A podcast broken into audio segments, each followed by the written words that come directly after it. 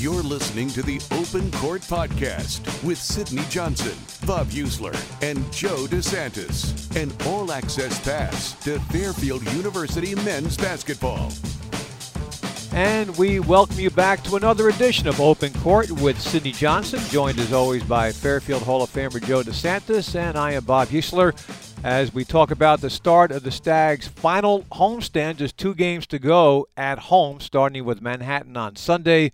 Stags are facing a unusually long stretch of practice time, so we will find out from Coach Johnson how they intend to use that time. We're going to talk a little bit about social media and how the players use it, the pros and cons of social media in today's college uh, athletics atmosphere. And uh, our special guest this week is one of the Stags' starting guards. Taj Benning is kind enough to spend some time with us today. And uh, Taj, uh, let's start it off by talking about how quickly this probably is moving for you. You know, Joe and I remember you just walking on the campus, it seems a short while ago. And here you are almost uh, two full years into your college experience. Has it, in fact, surprised you how quickly it has all moved for you? Yeah, time's flying. Feels like uh, yesterday I was a freshman just walking in, but um, uh, I've loved every moment of it. So. Yeah. What uh What are the things that have um, you learned along the way here? Not only in terms of your development as a basketball player, but as a student athlete here at Fairfield.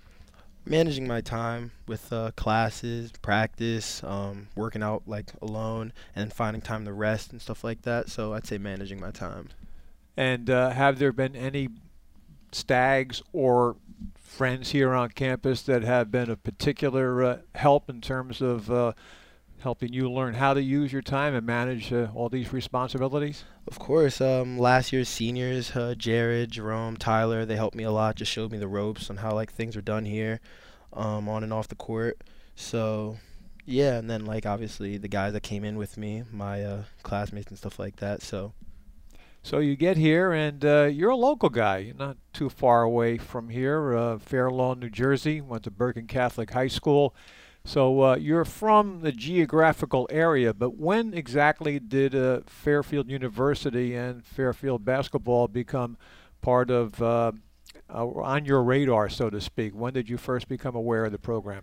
Um, I found out they were recruiting me my last year of AAU, 17U summer and um, Coach Jay came down to a uh, Bergen Open gym that fall, and uh, met him, spoke to him, and uh, he uh, told me how things are, how things go here, and I uh, just fell in love with it.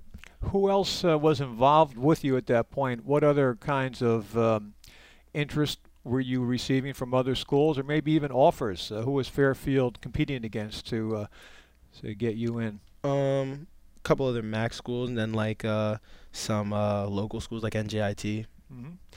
You mentioned your AAU program, and uh, that's a program that's been around for a while and has produced or had some pretty good players come through it. Uh, can you give us a little bit of background and history to your AAU program? Yeah, um, I played AAU for NJ Roadrunners uh, for Sandy Pyonin. Uh, had guys like Kyrie Irving, Randy Foye, Al Harrington, Earl Clark uh, played for him. Um, a lot of those guys stay really close to Sandy, always coming down to the gym and stuff. So uh, they're uh, really close to the program. We learn a lot from them. Who in particular uh, among that group of some pretty notable basketball players has uh, impacted you?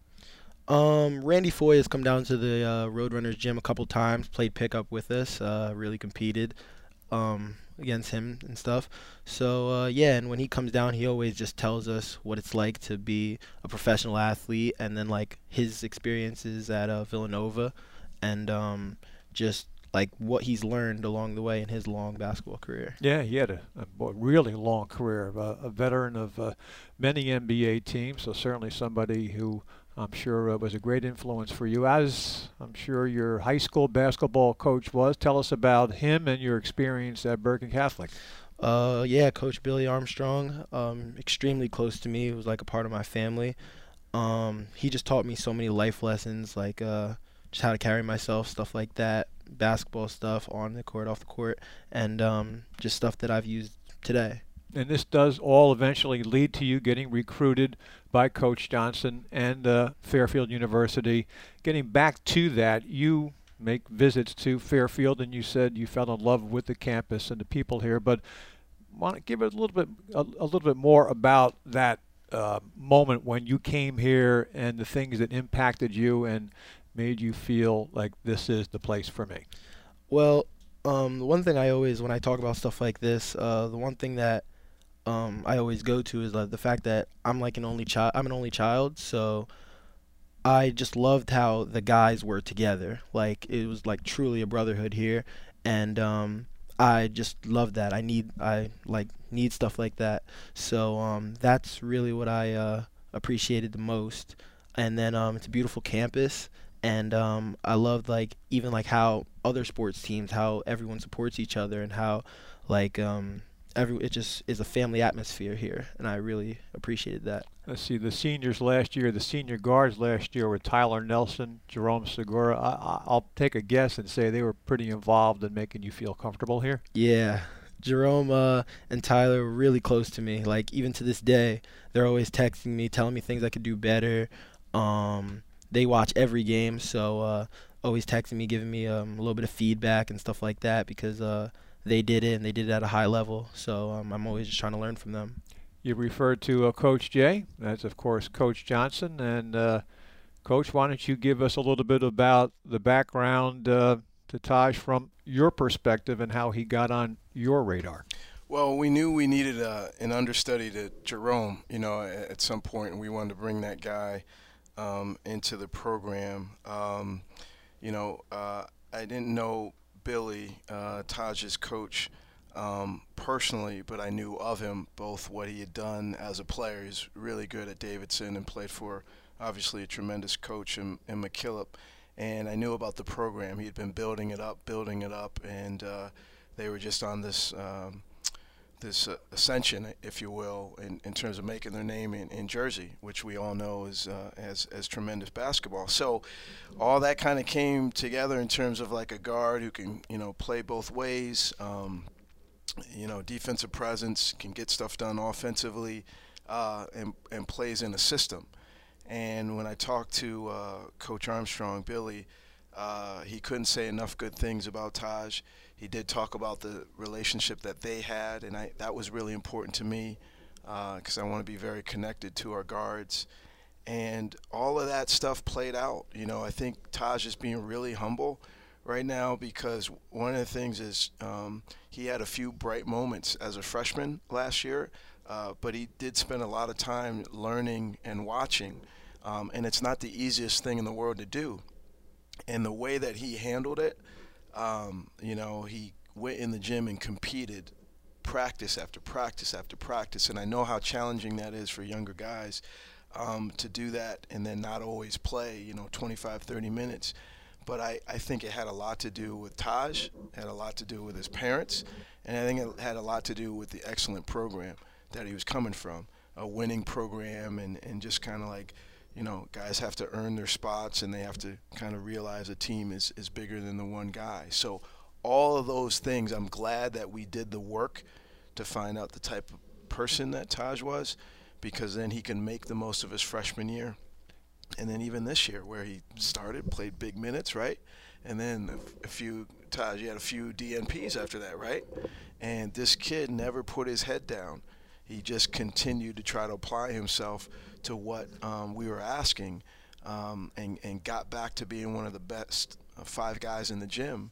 And look at where he is now. He's putting himself in a position not only to play, but to give us a good chance to win games. And, and that's what I respect most about him. Well, Taj, why don't you talk about that? Um, how difficult was it for you? Let's talk about this year because, as Coach Johnson just mentioned, you started earlier in the year, and then there were the stretch of DNPs, and now you're back in the starting lineup and an integral part of the starting lineup. How hard was it for you to fight through that stretch of games where you weren't playing it to get back to where you needed to be? Um, just staying level-headed and um, just uh, not letting like little things get to me. Just making sure every day in practice I'm the same person, high energy and really competing. I, uh, that's what one thing I hang my hat on, and um, yeah, that was basically it. Just making sure I competed, and I just want to help my team in any way possible. Energy, competitiveness, and what are the other strengths of your game from your own point of view, and what are the things that you're trying to get better at? Um, strength of my game, I would say we're good at getting to the basket and finishing. Um, one thing that I uh, I'm a very good defender, and um, Coach Jay told me before the year like you have to get better at off-ball defense and like get better at just knowing how we like to defend, and um, that's one thing I feel like I've gotten a lot better at. Um, obviously, like uh, knocking down shots and stuff like that, something I'm still working on, but I feel like I've gotten better at that than I was my freshman year. Um, and picking my spots, I feel like I'm getting better at that as well. Joe DeSantis knows a lot about good guard play here at Fairfield. What are your impressions of Taj's game? I think pretty much uh, what both guys just said, Coach and Taj. I think he's a tough kid that can defend, get to the rim.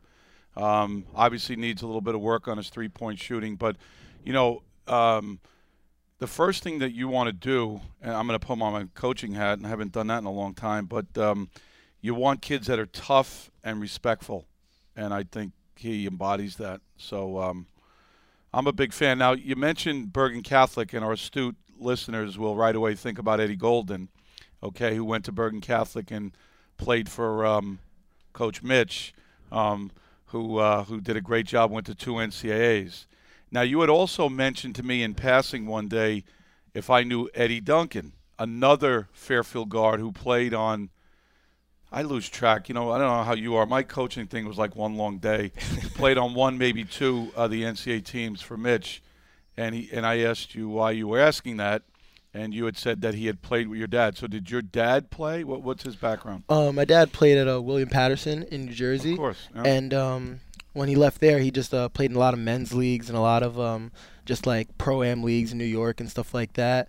And um, yeah, so my dad just knows a lot of people through basketball. So um, when he found out that I was getting recruited to go to Fairfield and that I was going to Fairfield, he reached out to Eddie Duncan. I've never actually met him, but oh, that's, that's one of my a dad's shame. friends. Eddie's one of the class. He went to Stevenson High School where Eddie Pinckney went. He was obviously younger than Eddie Pinckney, but played for Steve Post, a very good program. But um, you you got to meet him. He's one of the all-time great um, student athletes. I think Eddie was part of that first Mitch recruiting class. Uh, Mitch came here and. um, of course, uh, 85, 86, and then goes to the NCAAs and then brought in a big recruiting class. And I think Eddie was a freshman on that Fairfield team that went to the NCAAs again in 1987. But uh, I, That's amazing. You remember that? I don't well, know I might be wrong, but uh, No, you're at Marvin Walters. I think Harold Brantley was that group. yeah. Yeah, But- yeah. but- Mitch Mitch used to drive us nuts recruiting. Me and Tom Barise. He was. Yeah, quality people though. Absolutely. Uh, you should reach out to Eddie. And you mentioned uh, your dad and your mom. I guess going to Fairfield allows them the opportunity to get to a lot of games. Yeah, my mom doesn't miss a game. She'll be here. She doesn't care how far she has to drive. Uh, she doesn't miss a game. You hear her? Like, is she a yeller? Uh, in high school, she was a big time yeller. uh, she calmed down a lot, but um, yeah, I, I can I always know when she's there. It seemed to whenever we're in warm ups, I can always find them. I don't know how, but I just do.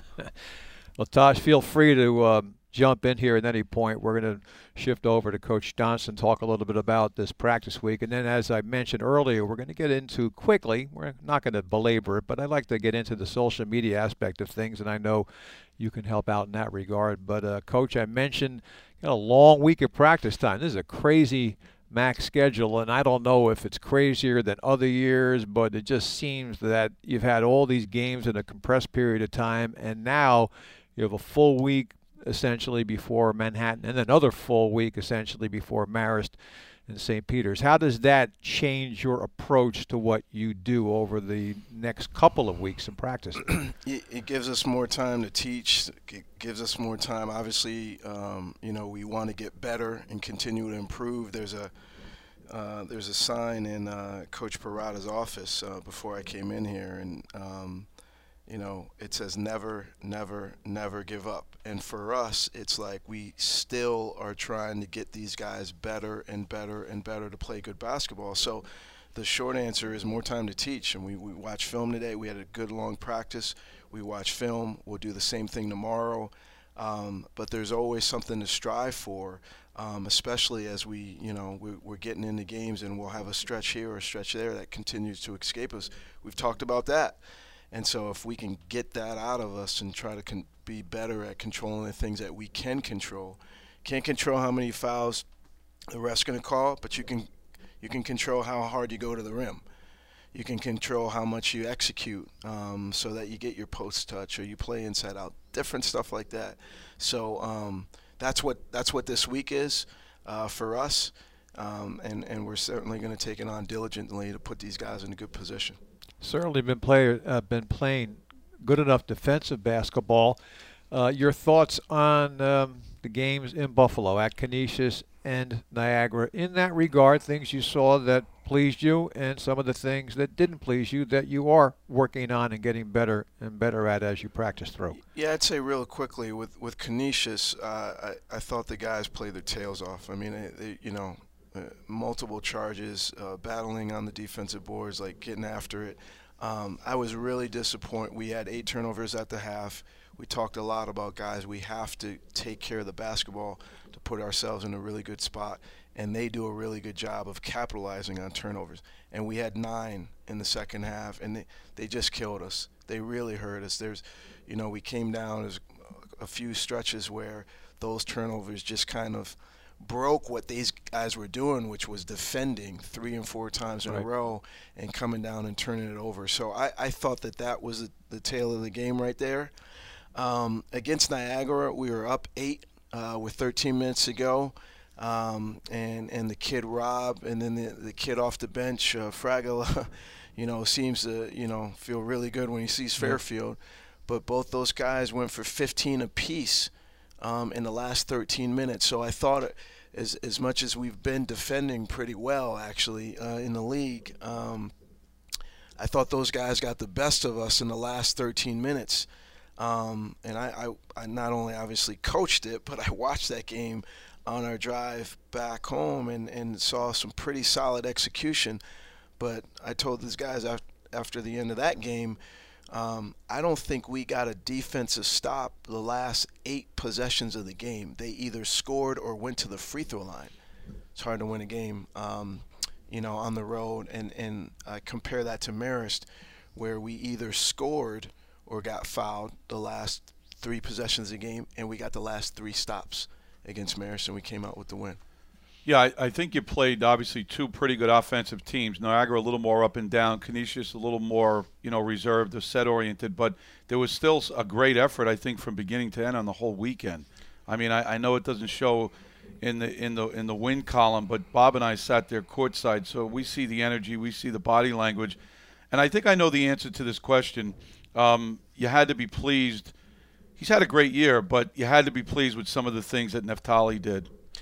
Very. I, I, I said to the staff, I thought he had a phenomenal weekend, Joe. Um, I thought the poise.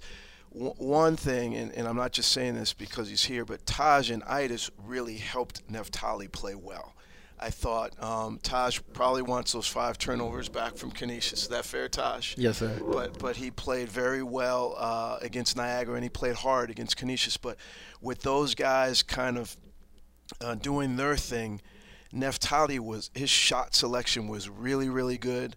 Um, the threes he did sh- shoot, he knocked them down.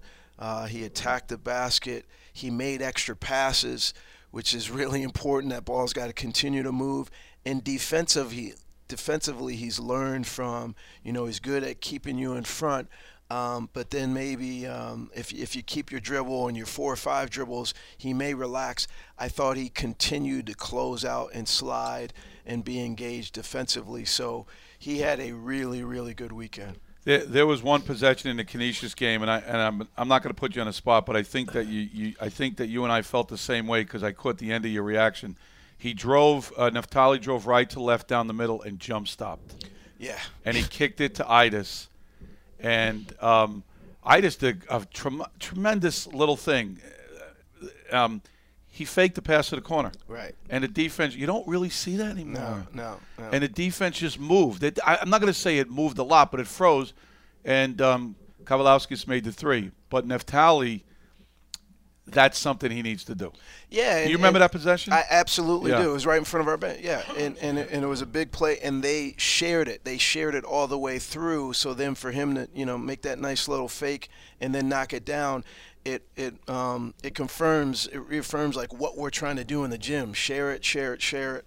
Um, so uh, again, going back to Neftali, a lot of work to try to get him to be in a good spot.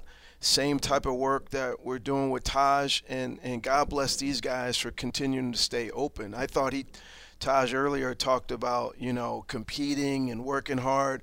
Um, that's all true, but he's also been open to coaching. You know what I mean? He hasn't put his head down. He's just he's looked us in the eye. What do you need, coach? What, you know, what mo- more can I do? He came to me um, a few weeks ago. Was like, Coach, I know you were a really good defender. This is a while ago, a couple months ago. Coach, what are some of the things that I need to do defensively? So he's staying open. Neftali's really really coachable. So it's not a shock that these guys continue to put in good efforts. Taj, in that um, Niagara game, you had eight points. You had no turnovers, two steals, 24 minutes. So you played the total game. And uh, coach is talking about defense. Who's the player that you you think about in the MAAC that you think is the best player that you have to guard and that you you know dream about you know holding him to uh, 0 for 10 from the field? Um, just uh, the MAAC's a really good guards league, Right. and um, so I obviously like I see like guys that are going for big numbers and stuff like that. So um, I like to shut guys down and stuff. So uh, Who's your, who who do you think is the toughest guard? I'll rephrase that. the toughest guard in the MAAC this year, Yeah.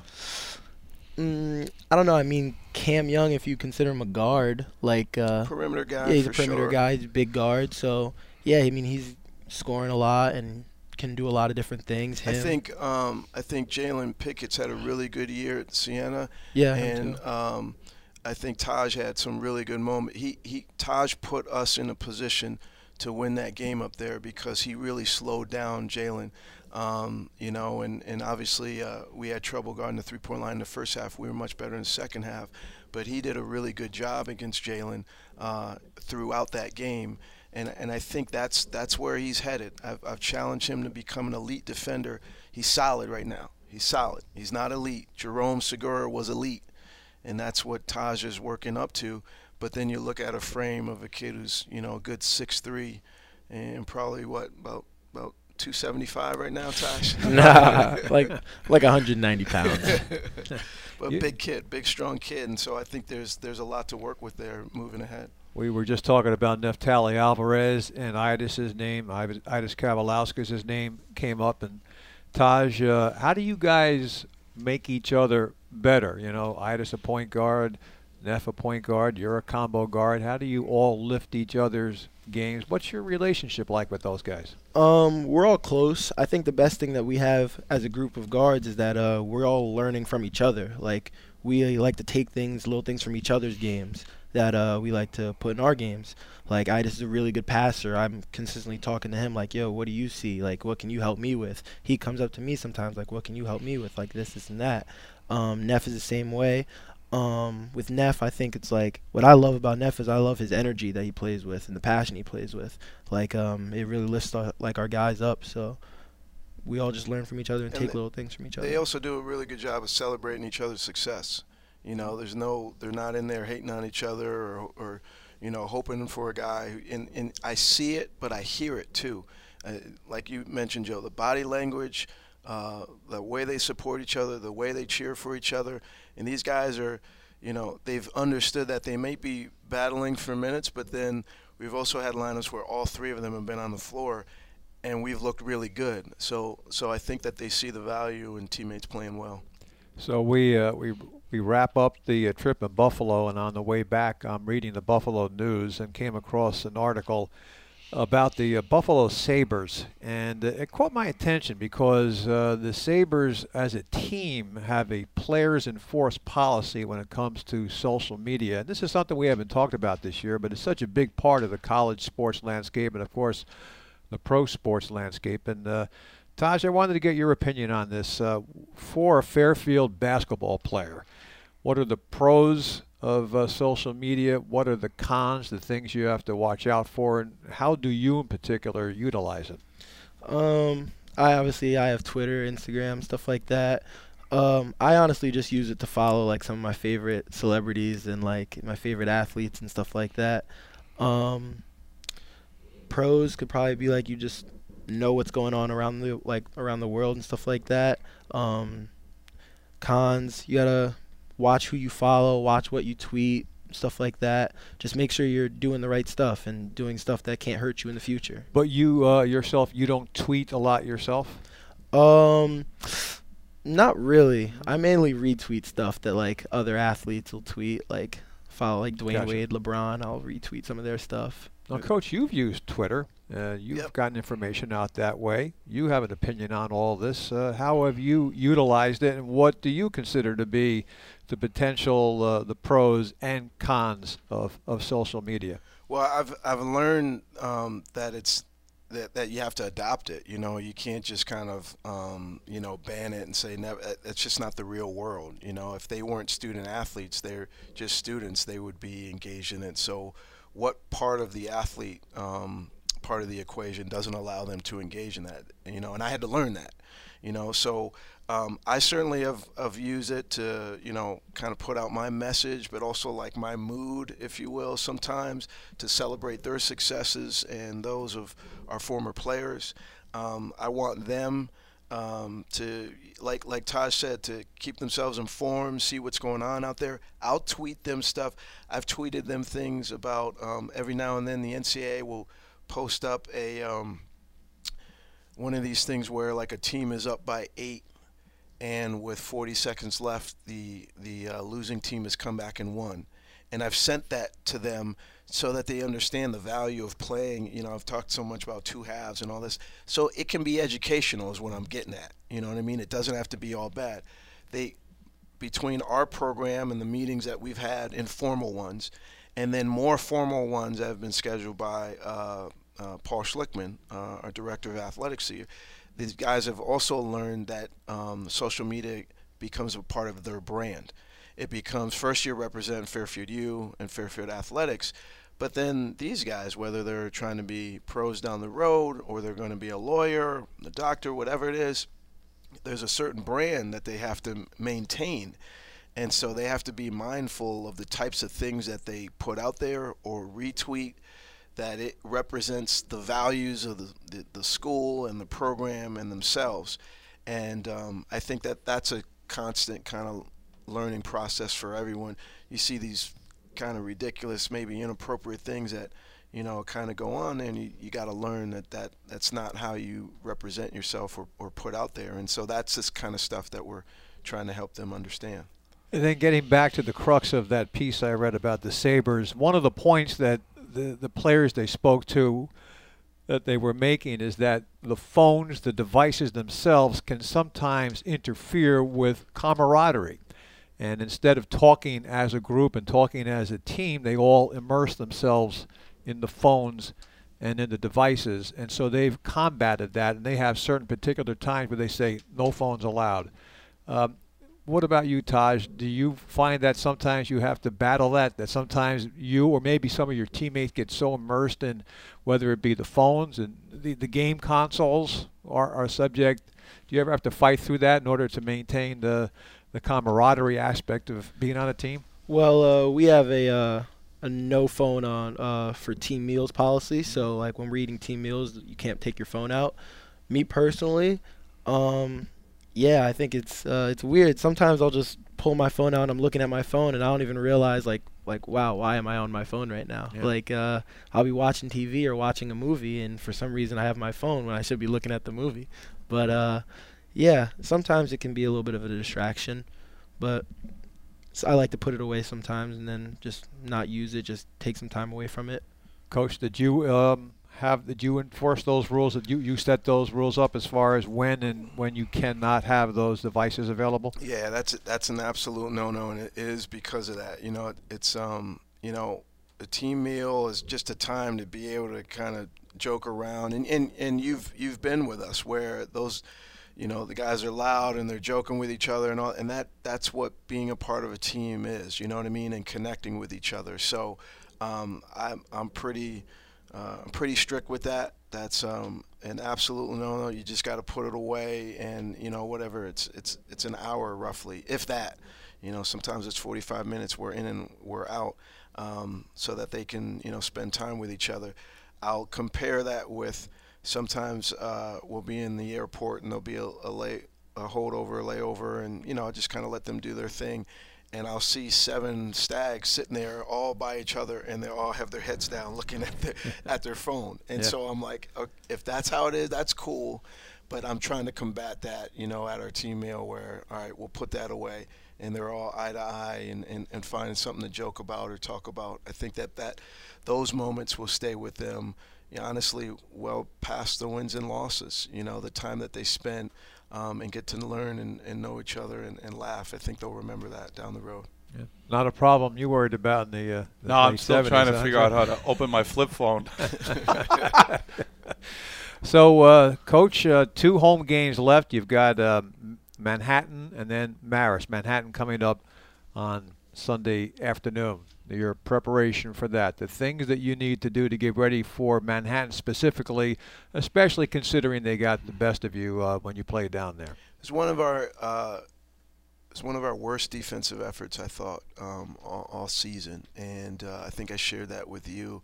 Uh, um, I know I shared that with the guys, and uh, that's why I was really proud of the reset against Marist. We had a game a couple days later and we definitely defended the way that we were supposed to. We put a lot of effort into that game plan. Uh, Tyson Wheeler uh, does a phenomenal job. I don't know if anyone can beat Mitch, uh, but Tyson's really close. I mean, he's really, really good at his scout. And I thought that our execution in terms of what Wheels had prepared us for was really poor. I was really disappointed. So that's something we need to correct if we're going to do anything against Manhattan that's good for the Stags. We have to guard them better. You know, they, they simply uh, did a lot of things that um, they want to do that we, we wanted to stop and we didn't. Uh, we had 17 turnovers against them, um, so you want you have to bring that uh, number down. Against Niagara, it was one of uh, first time in a while where we had more assists and turnovers. Is a step in the right direction. We forced 21 turnovers. You know, so even though we didn't defend well, we got them to turn it over. But uh, I just think we have to be better defensively and I thought we shot too many threes. Uh, that's another thing that I took away from this weekend. Our balance, and I, I just spent time telling them today, our balance was so much better in terms of twos and getting to the line. You can talk about only four free throws against Niagara, but we had 36 points in the paint. So our balance was so much better. We have to maintain that against Manhattan because sometimes a very good defensive team they can lull you into just playing on the perimeter and not doing what you need to do at the rim. And so those are things right there without giving away our full scouting report, but we got to defend them much better and we have to have an inside out balance against them offensively. Yeah, you were 6 for 28 from 3 in that game, 9 for 19, but whenever you play a Manhattan team, I think you got to especially on the road, you got to match their intensity. Yeah. Otherwise, you're down. You got one foot in the grave. Talk to me without giving away any secrets and Bob has heard me say this a zillion times, and I'm not even so sure if they did it as much this year, but typically Manhattan plays zone defense. I call it zone on steroids. Yeah, because it's not your typical goal uh, zone, and a lot of times the game is depending on the referee's calls because they could they foul every play. Again, without giving any uh, away again any secrets, what's your mindset on how to be ready for that zone defense? Well, I, I don't think this is giving away too much. I think um, because he may be listening. You know. Yeah, you know, with, with without question. But I do think sh- our best, if you go back to that game, we had really good possessions where the ball moved, and um, we got good shots, but we, we didn't make them. When we came down and it was one pass and I'm going to make it happen, we a whole lot of bad things happened. So ball. Well, that's their whole mo. They're trying to get you to play that way. Exactly. So you, they're know. trying to speed you up. Yeah. Um, and they're trying to get you, um, you know, not to move the ball as much. Those and those two kind of come together. So they get you playing faster, and then they get you kind of trying to take on, you know, two or three guys. So the ball has to move, and you have to be relaxed and confident within what you're doing. And I think. Um, certainly taking time this week to get us there will be good because it is unique. Um, and that's one of the challenges of our league. You know, there's a lot of different styles of play. Uh, but I do think you're spot on. But you, you, know, there's a lot of energy and hooping and hollering, and it's just to kind of get in your head. Um, but you have to move the basketball, and you have to, you know, take your time, do things on time, but take your time. You talked about the scouting report that uh, Mitch Buonaguro puts together. Coach uh, Tyson Wheeler does a great job at that.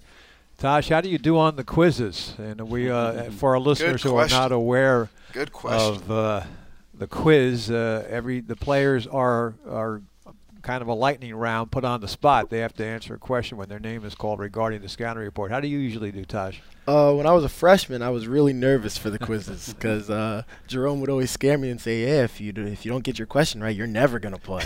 so I used to really, really study the scout like crazy my freshman year and be all nervous. I've calmed down a lot, but um, yeah, I usually do pretty well on the quizzes. Study the scout is really important uh, for us to be successful. You Back you back him up on that, coach? I do. I do actually. I, I was laughing because he was he was real shaky as a freshman. he was real shaky, uh, nervous. Uh, would would look at the coaches like, you know, is is that the right type of thing? Uh, almost answer with a question type of uh, tone. But now he's he's really confident. Um, he's he understands the importance of it, and he understands the importance of saying it in a way where the other guys realize that he knows it and that he's confident, and they can look at their point guard and be like, all right, he's got it on point now. I've, I've got to make sure I know it. Todd, I took for granted. Do you know that I worked for Mitch? Yeah, I knew. I that. was Mitch's assistant. Okay, hopefully it's not going to take too long. So Mitch came in from winning a national championship, and I had been rehired from the previous staff, so I was a nervous wreck. It was my, my first three or fourth year in coaching, and um, so when Mitch came in, um, the NCAA had a rule: you were allowed to get one paid scout live. So I would go to LaSalle. I get mileage, blah blah blah, everything. But he had us so nervous as a staff that I would go on my own to see LaSalle like ten times. so I had everything in the report, and we literally had. And we left about it now. I'm not talking behind his back. We literally my scouting reports were like 30 pages. Wow. 30 pages because we want to, and it's the best thing that ever happened to me because I learned every nook and cranny. I had to be spot on with everything I did. So, um, and we actually quizzed. We we would quiz the players, not individually like you do. They'd all be lined up, uh, and they'd all have a piece of paper, and we'd ask like ten questions, and they all had to answer. Wow. Each one and hand them in. That's a little oh. more intimidating. yeah, that's crazy. Well, my, I'm not going to throw anybody under the bus here, no pun intended, because it happened on the bus. I'm not going to mention any names. but my favorite quiz story was uh, we were on the road, we were on the bus, and for for whatever reason, you had to give the quiz. Uh, Coach Buonaguro gave the quiz on the bus, right? And most of the guys were handling the uh, the questions pretty well. But before they got to this particular player, some one some player there was a lull, a little bit of a silent moment. And one player shouted out, "Hey, so and so, who are we playing tomorrow?" and I think he hesitated. so not everybody handles the quiz very, very well, but he eventually did get the answer to that question. but they can provide some lighthearted moments, can it? A- absolutely. It's something that they, these guys have bonded on. And uh, look, we're, we're trying to keep it fresh, um, and we're trying to make sure that they, they have fun with it. But, you know, when you're playing, you got to be prepared. You got to be prepared. You got to know what you're doing. Um, and that has been something that they've had to learn at this level. You can't just, I say to them all the time, you can't just go out there and hoop. I mean, there's just guys who are as big, as strong, as fast as you. Doesn't mean they're better. Mm-hmm. Um, what happens though is if they think the game at a higher level and they can execute, then they get better than you real, real fast. And so that's the uh, that's the challenge that we have for ourselves, and uh, want to put that work in this week and, and, put ourselves in a great spot on Sunday afternoon against Manhattan. How's the mood of the team right now as you're trying to get this thing uh, moving in a positive direction as you head down uh, the stretch here, final two home games of the year coming up?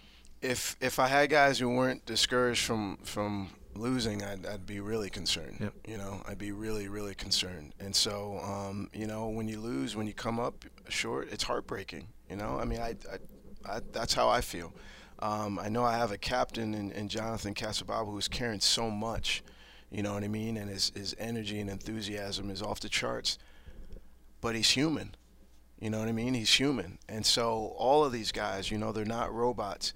Um, what is really important is that we identify where we've come up short. We got to fix it. We got to fix it and we got to correct that, or else you're going to have the same result. But then you have to come in the next day and you you can't be worn down. Your shoulders can't be slumped down. You can't be defeated on, on that next day. You absolutely cannot. And I, I have to say that I've been proud of them for that. All right, the reset, their ability to get there. What I think has escaped us is our ability to get that get at that moment that moment where you know you have three possessions in a row where you don't execute. Well, that in this league, that's enough. I mean, Canisius, I think at least in, before they lost to Manhattan, I think they were in first place. We lost to a first place team by you know like four four points, and we know we had nine turnovers in the second half. Um, so it, it, you know it's things that we can correct, but I have to tell you that these guys are not sitting there. They're, they're not quitting. They're not done they're continuing to celebrate each other's success and, and trying to get the most out of the day, and that's what we need moving forward. Well, I'm going to kind of um, elaborate on that a little bit. You know, you look. I'm looking at the numbers now, and I just kind of did it myself. Believe it or not, um, there are eight teams in your conference. Just shows to the parity of this conference that are within two games of first place. Right. Eight right. teams. So you right. got Canisius, and I and I hope I'm not wrong. Canisius and Quinnipiac are nine and five, and then seven and eight. Marist and Manhattan are seven and seven. So um, I'm looking at you, and I'm anything can happen, you know, anything. And you get that first, you get that first game, no matter who you're playing, uh, you get a win, and all of a sudden you're in a good position because the team that you're waiting to play hasn't played yet. Right. And they're right. going to be a little tight. So um, that that that's true. That showed up last year. Right. I also uh, what also showed up last year was you know the top three teams in the league were were out. Absolutely. Uh, you know, just like that, Yeah. bang, bang, bang, Mm-hmm. top three gone. So you know, th- this team is is a team that has hope. Like I can, I can assure you of that. Um, our challenge is just to get at the things that we got to do to uh, to to win the games that we're playing. You know, we got three left, and then we go into the brand new season of MAAC tournament. But um, for now, it's all about Manhattan. Yeah, you can't see him on the podcast, but I can tell you that Taj right in front of me the entire time that you were talking about uh, building up to these final few games in the MAAC tournament, Taj was nodding his head yes and affirmatively. And uh, Taj, I have a feeling that uh, keeping you positive is not a hard thing to do. That that's your makeup, isn't it? Yeah. You uh you so you look at this season and you look at it as the glass half full in terms of what can still be done, don't you? And, wh- Definitely. and tell us why. Um, cause I think that we're, I think we're like Coach Jay said, we're just a team that just won't quit. Like we love to compete, and like we, like he said, we love to, um, celebrate each other's success and stuff like that. And we know, like, we came together today for practice. We know that we got time. We can make a run at this thing, and we, we know it's possible. So, uh, yeah, we, we won't fold and we won't hang our head. It's just not gonna happen. And that approach makes it possible. If you don't start there, then you're you're done. You're cooked.